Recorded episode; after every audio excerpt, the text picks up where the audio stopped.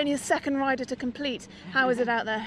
Um, yeah, no, I had a, a, great ride. I had a couple of a couple of sticky moments. Um, we were stopped before the giants table, so a nice little breather there, and I a little bit lost my concentration. You know, it's quite difficult to keep your mind on the job, and we jumped the table well, and I I didn't ride the next fence well. I, I little, was a little bit quick to the first element, and it made it awkward for him, and he ended up quite um, knocking part C and skewing, and I thought oh, you know, I could turn to D, but then there might have been a big mistake. So I thought, no, um, a quick turn around, jump the long way there, and then set sail after that. And no, he was a good boy. But only four seconds over the time. Was it? So that's one and a bit time, isn't it? One and something. So yeah, so that's not too bad. Yeah. And do when you get stopped, is that nerve wracking? What's it like, or do you think it's a good chance to actually give the horse a bit of a breather? Um, good luck, Willie.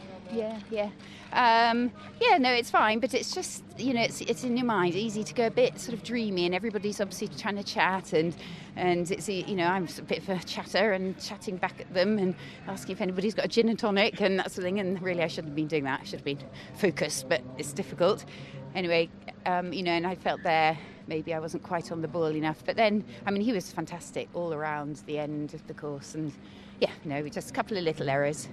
And I know you've got another horse to go, but looking ahead to the show jumping, is he consistent in that phase? He's a good boy jumping. Um, yeah, he's quite a clean jumper. We have the odd rail, but it is an odd rail, usually my fault, um, because he naturally is, is a careful chap.